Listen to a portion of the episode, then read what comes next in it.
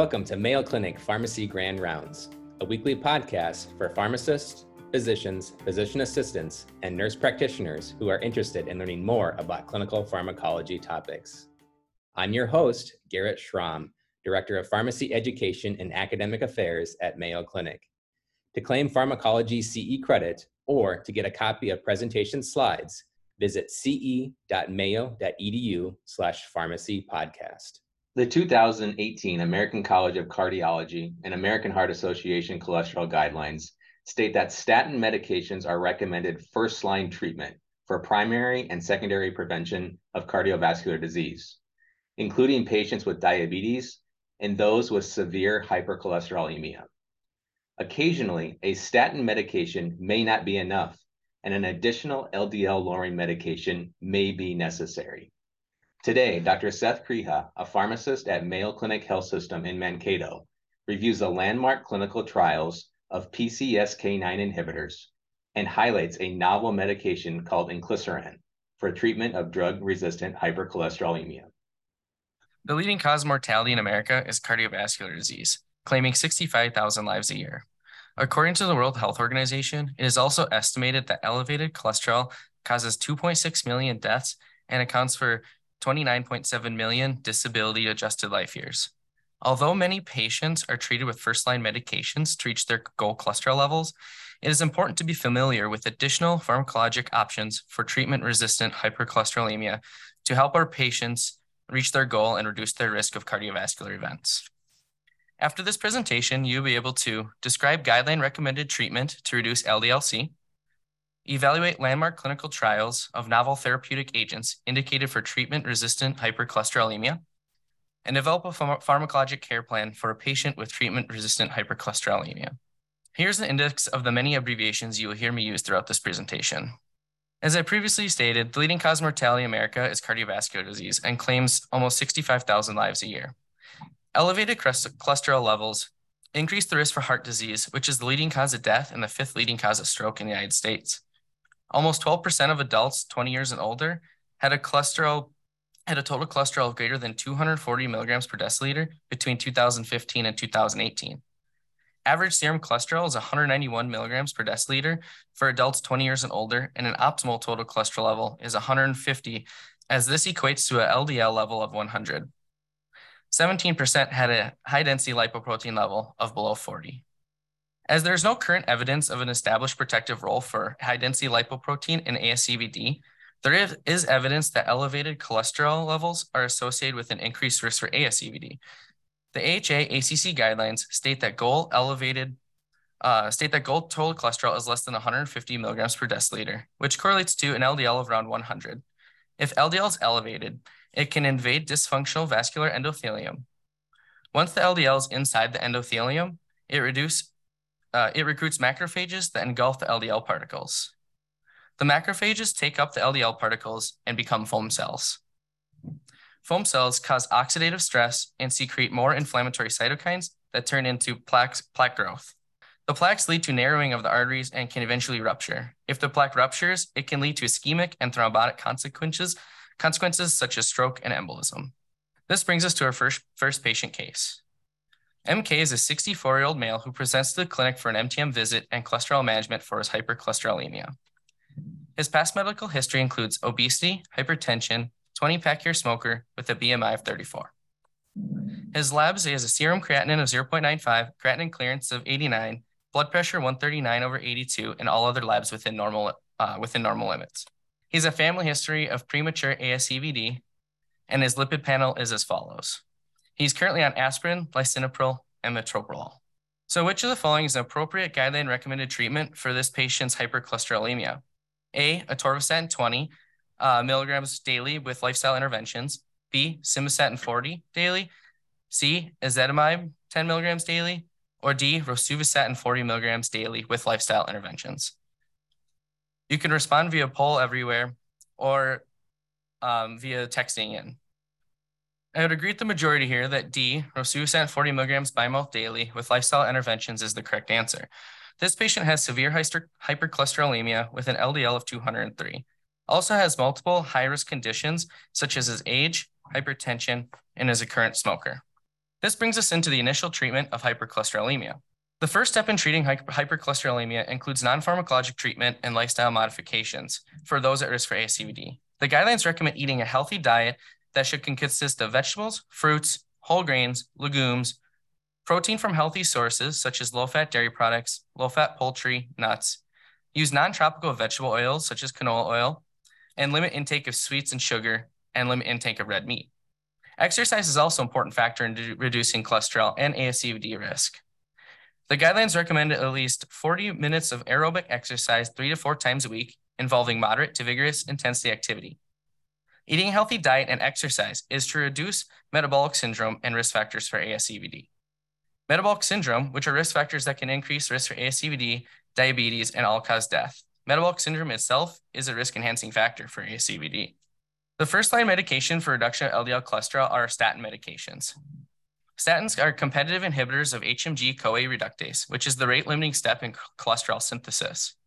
Common adverse effects include hepatic injury, muscle related side effects, uh, such as myalgia, myopathy, or rhabdomyolysis, GI side effects, and headache. When patients are on statins, we want to monitor creatine kinase, liver enzymes such as AST and ALT, total bilirubin, and alkaline phosphatase in those with signs of hepatotoxicity.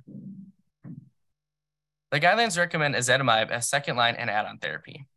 Ezetimibe inhibits absorption of cholesterol in the small intestine. It is generally well tolerated, um, but has adverse effects such as hepatic injury and those muscle-related side effects such as myalgia, myopathy, and rhabdomyolysis. Monitoring includes signs and symptoms of myopathy, a lipid panel, CPK, and our liver enzymes. The guidelines recommend bile acid sequestrants and fibrates as additional add-on therapy. Bile acid sequestrants decrease absorption and increase fecal loss of bile salt-bound LDL. Fibrates activate peroxisome proliferator activated receptor alpha, resulting in an elimination of triglycerides, LDL, and synthesis of ApoA1, ApoA3, and HDL. The 2018 AHA ACC guidelines present four different patient management groups with specific criteria and LDL goals. The benefit groups include severe hypercholesterolemia, which is an LDL of greater than 190. This includes patients 20 to 75 years of age with an LDL of greater than 190, and the main goal is to reduce LDL by 50%. Another patient benefit group is adults with diabetes. This includes patients 40 to 75 years of age with diabetes and an LDL-C between 70 and 189. Again, the goal is to reduce our LDL by 50%. The third patient benefit group is primary prevention. This is for 40 to 75 years of age with an LDL-C level between 70 and 189.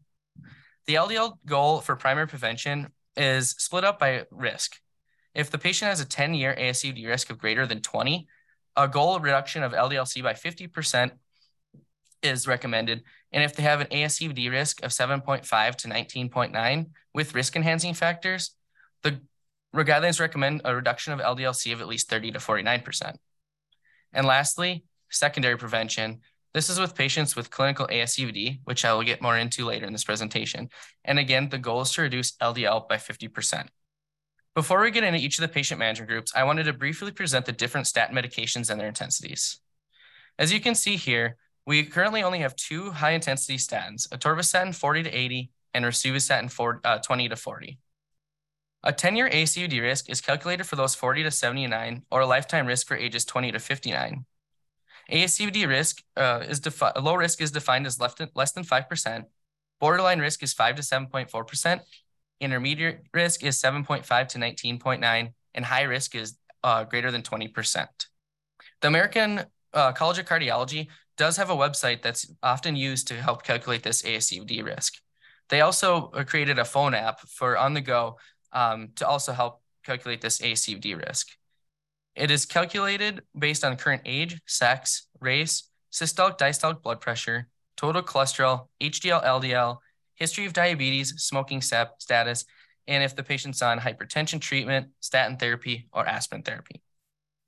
Clinical ASCVD, uh, defined by the guidelines, is acute coronary syndrome, history of MI, stable or unstable angina or coronary other arterial revascularization, stroke, transient ischemic attack, peripheral arterial disease, including aortic aneurysm. The first patient management group defined by 2018 AHA ACC cholesterol management guidelines is those with severe hypercholesterolemia. As I previously mentioned, the goal is to reduce LDL by 50%. For this patient population, the guidelines recommend patients be on a maximum tolerated statin. If the patients are not at goal and LDL-C remains greater than 100, guidelines recommend to add on ezetimibe. If patient's still not at goal, and with fasting tri uh, triglycerides of 300 more on uh, or lower on a statin and ezetimibe, the guidelines recommend addition of a bile acid sequestrant may be considered. For heterozygous familial hypercholesterolemia and LDL-C levels greater than 100 on a statin and ezetimibe, addition of a PCSK9 inhibitor is recommended. And lastly, an LDL of 220 or greater and on a statin and ezetimibe, again, addition of a PCSK9 inhibitor uh, can be considered. The next patient management group is patients with diabetes. Again, the goal is to reduce LDL by greater than 50%. If the patient has diabetes, regardless of ASCVD risk, a moderate intensity statin is recommended. Patients with diabetes and an LDL between 70 and 189, the guidelines recommend to assess 10-year risk of first ASCVD event. If a patient has multiple high risk, uh, risk factors, the guidelines recommend a high-intensity statin. If the patient is on a, uh, has a 10-year ASCVD risk greater than 20% and on a high-intensity statin, the guidelines recommend to add on ezetimibe adults 20 to 39, so in the younger population, uh, with risk, risk enhancing factors, it may be reasonable to initiate a statin therapy.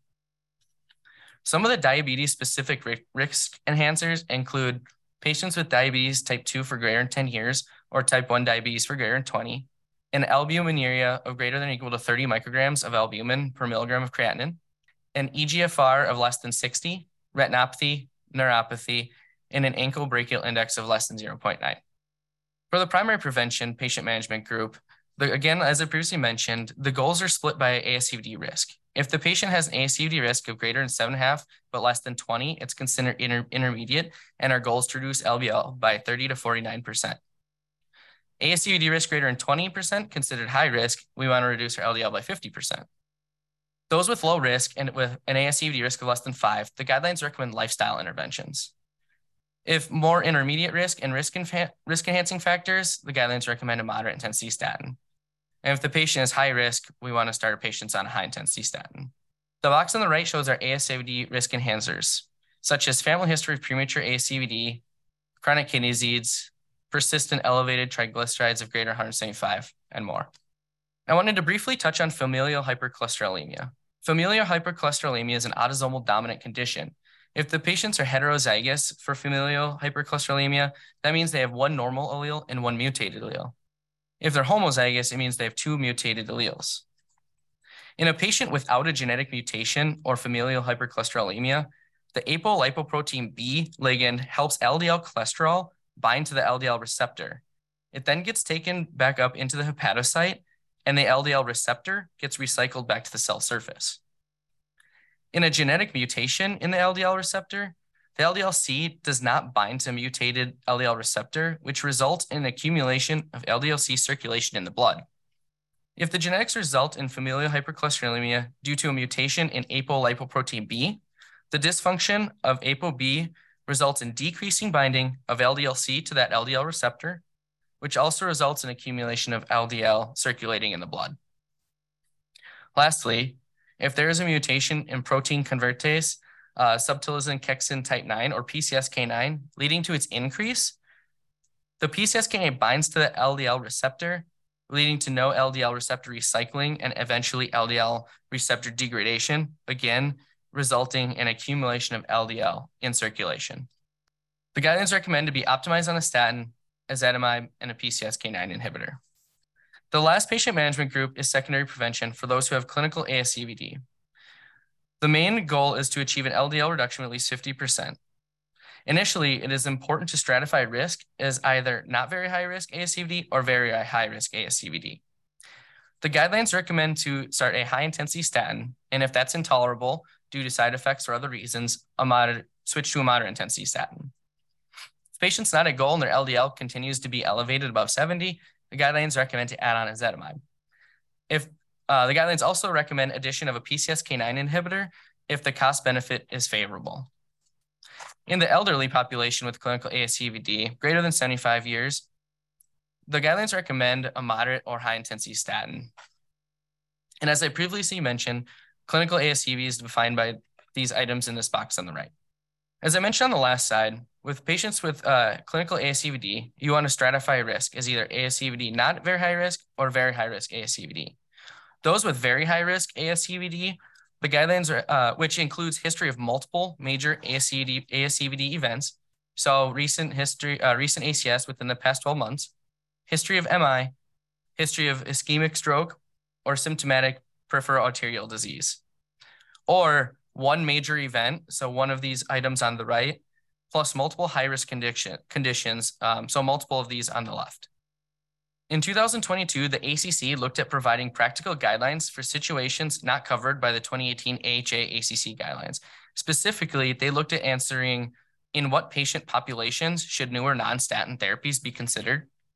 In what situations should newer non-statin therapies be considered?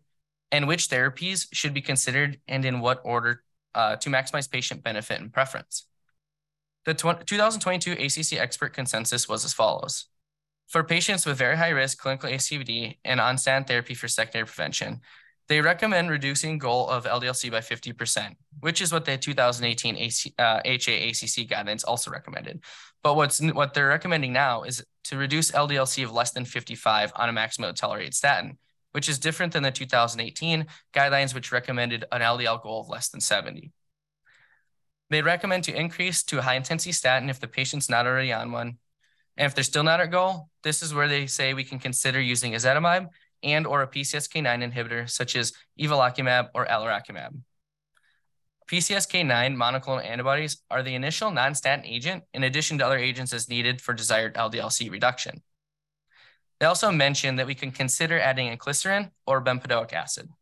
At times, additional therapy may, may be needed to further reduce LDL. In a retrospective analysis of 186,670 patients who had clinical ASCVD with an LDL greater than 70, only 20 per, 21% of those with ASCVD who increased statin therapy reached their goal of an LDL of less than 70. 23% of those with ASCVD who added ezetimibe to statin regimen reached the goal of less than 70. As we can see with those low percents, there's um, potential opportunity to continue to decrease our LDL and reach our goals. Since some of the newer non-statin therapies are becoming recognized and recommended in guidelines, let's look at some of the treatment-resistant hypercholesterolemia landmark clinical trials. The landmark clinical trial for evolocumab by Sabatine et al., titled Evolocumab and Clinical Outcomes in Patients with Cardiovascular Disease, also known as the Fourier trial, was a randomized, multinational, double-blind, placebo-controlled trial including 27,564 patients.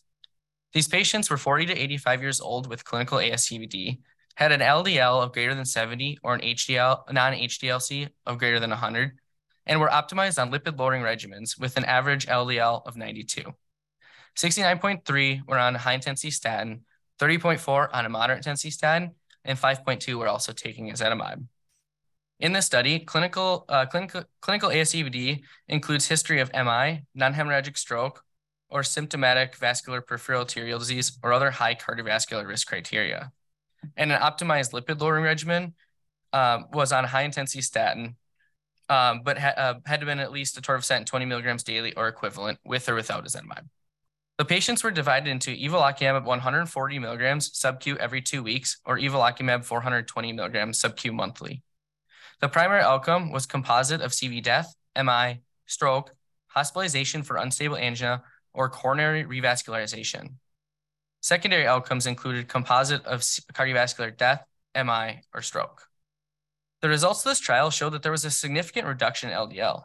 The percent reduction in LDL at 48 weeks was 59% for the evolocumab, with a mean absolute LDL reduction of 56 milligrams per deciliter, both which were statistically significant with p-values of less than 0.001. When looking at the LDL reduction uh, at certain thresholds, we can see that in the evolocumab group, the LDL was reduced to less than 70 in 87% of patients um, in the evolocumab group versus 18% in placebo. Evolocumab also reduced LDL less than 40 in 67% of patients versus less than 1% in placebo, and reduced LDL to less than 25 in 42% of patients versus 0.1% in placebo.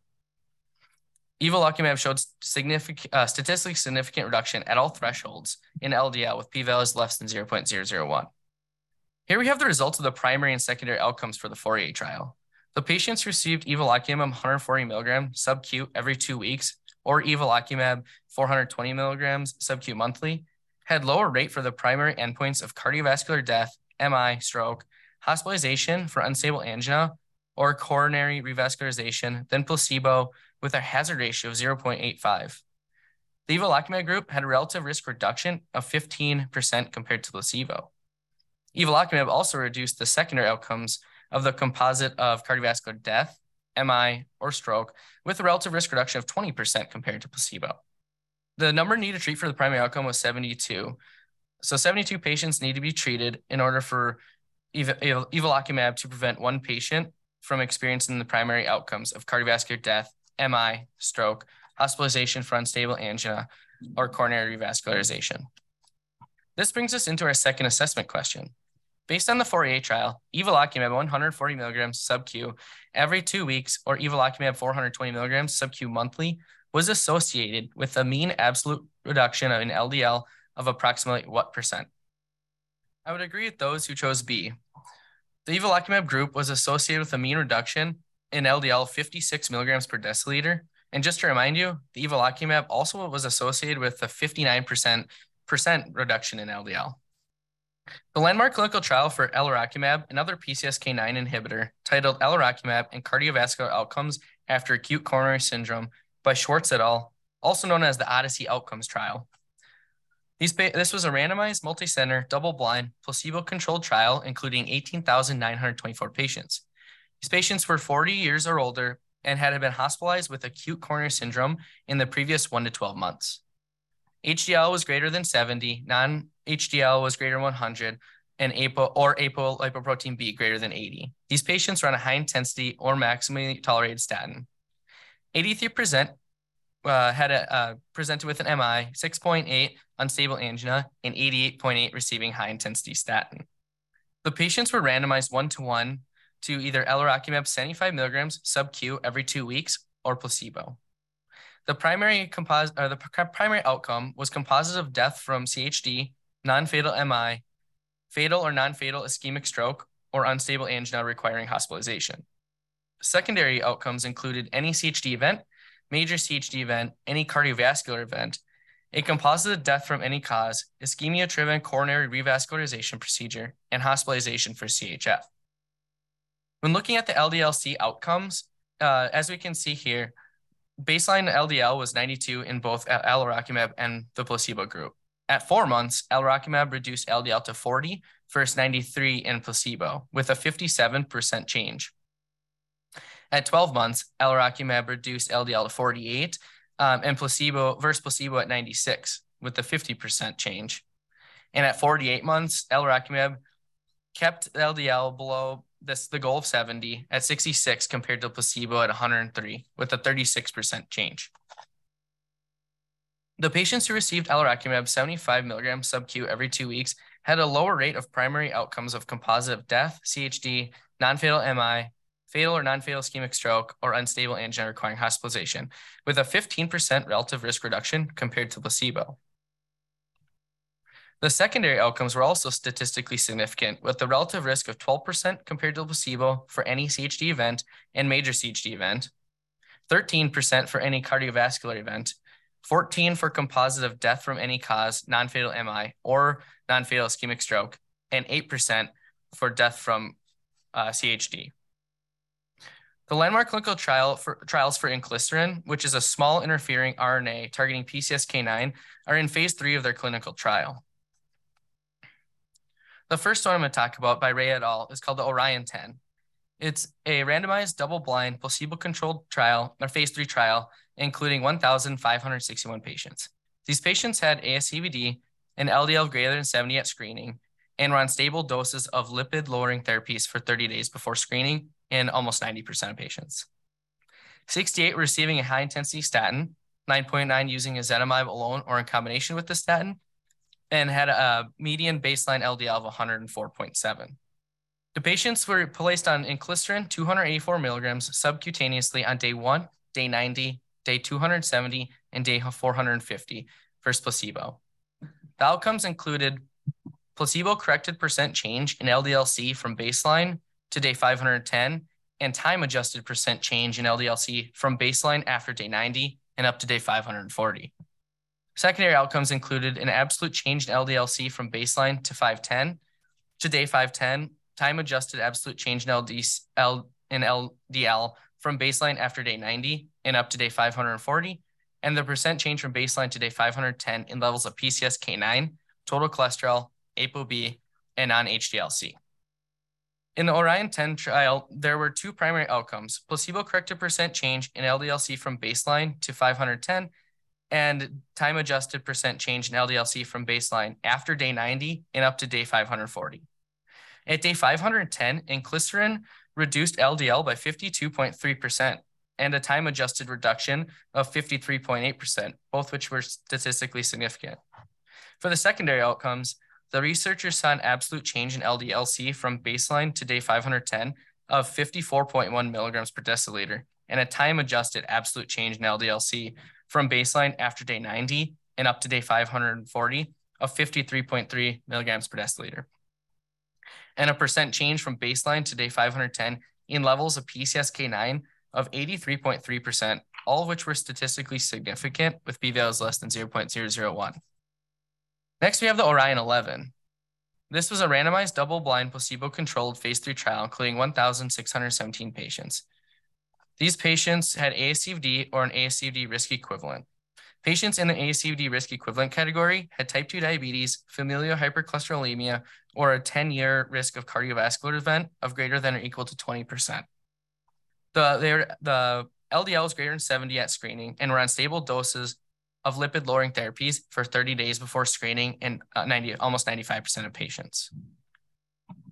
78% of patients receiving high-intensity statin 7.1 using ezetimibe alone or in combination with the statin, and a baseline LDL of 100.5. The patients were split into, again, inclisiran, 284 uh, milligrams sub-Q on day one, day 90, day 270, and day uh, 450. And the outcomes, the primary secondary outcomes were the same as in the Orion 10 trial. At day 510, inclisiran reduced LDL by 49.9% and a time adjusted reduction by 49.2%, both which were statistically significant. For the secondary outcomes, the researchers saw an absolute change in LDLC from baseline to day 510 of 51.9 milligrams per deciliter and a time adjusted absolute change in LDLC from baseline after day 90 and up to day 540 of 48.9. And the percent change from baseline to day 510 in levels of PCSK9 of 79.3%, all st- statistically significant. Of note, the Orion 4 and Victorion 2P cardiovascular outcomes trials with inclisiran are underway with an expected end date of 2026 and 2027, respectively. Now, coming back to our patient MK. MK came back to the clinic 12 weeks after being started on rosuvastatin. His lipid panel was still elevated, and ezetimibe 10 milligrams daily was added. MK presents back to the clinic today, three months later, for checkup on his hypercholesterolemia. The patient's lipids are still elevated, as shown below, and the patient expressed that he is willing to add additional medication to continue to lower his lipids, but would like a medication with the least number of injections. Based on the patient case, which of the following would be the most appropriate option to add on to MK's hypercholesterolemia regimen to lower LDL? I would agree with uh, everyone on this one. Um, a and B, evolocumab and alirocumab, are sub-Q injections that would be appropriate, but they're every two weeks, and the patient preferred a, a medication with the least amount of injections. C, the correct answer, inclisiran 284 milligrams sub-Q initially, and then again three months, and then every six months thereafter is the correct answer. And fenofibrate 54 milligram is not at, uh, recommended as additional therapy. Next, we'll look a little more in depth at the new non-statin hypercholesterolemia medications. The first PCS, PCSK9 inhibitor I talked about is evolocumab. Evolocumab is an IgG2 monoclonal antibody that inhibits the binding of PCSK9 to the LDL receptor, which increases the number of LDL receptors to clear LDL from circulation in the blood. I've previously gone over the dosing. Adverse effects include injection site reactions, nasopharyngitis, upper respiratory tract infections, influenza, back pain, hypersensitivity reactions, and diabetes.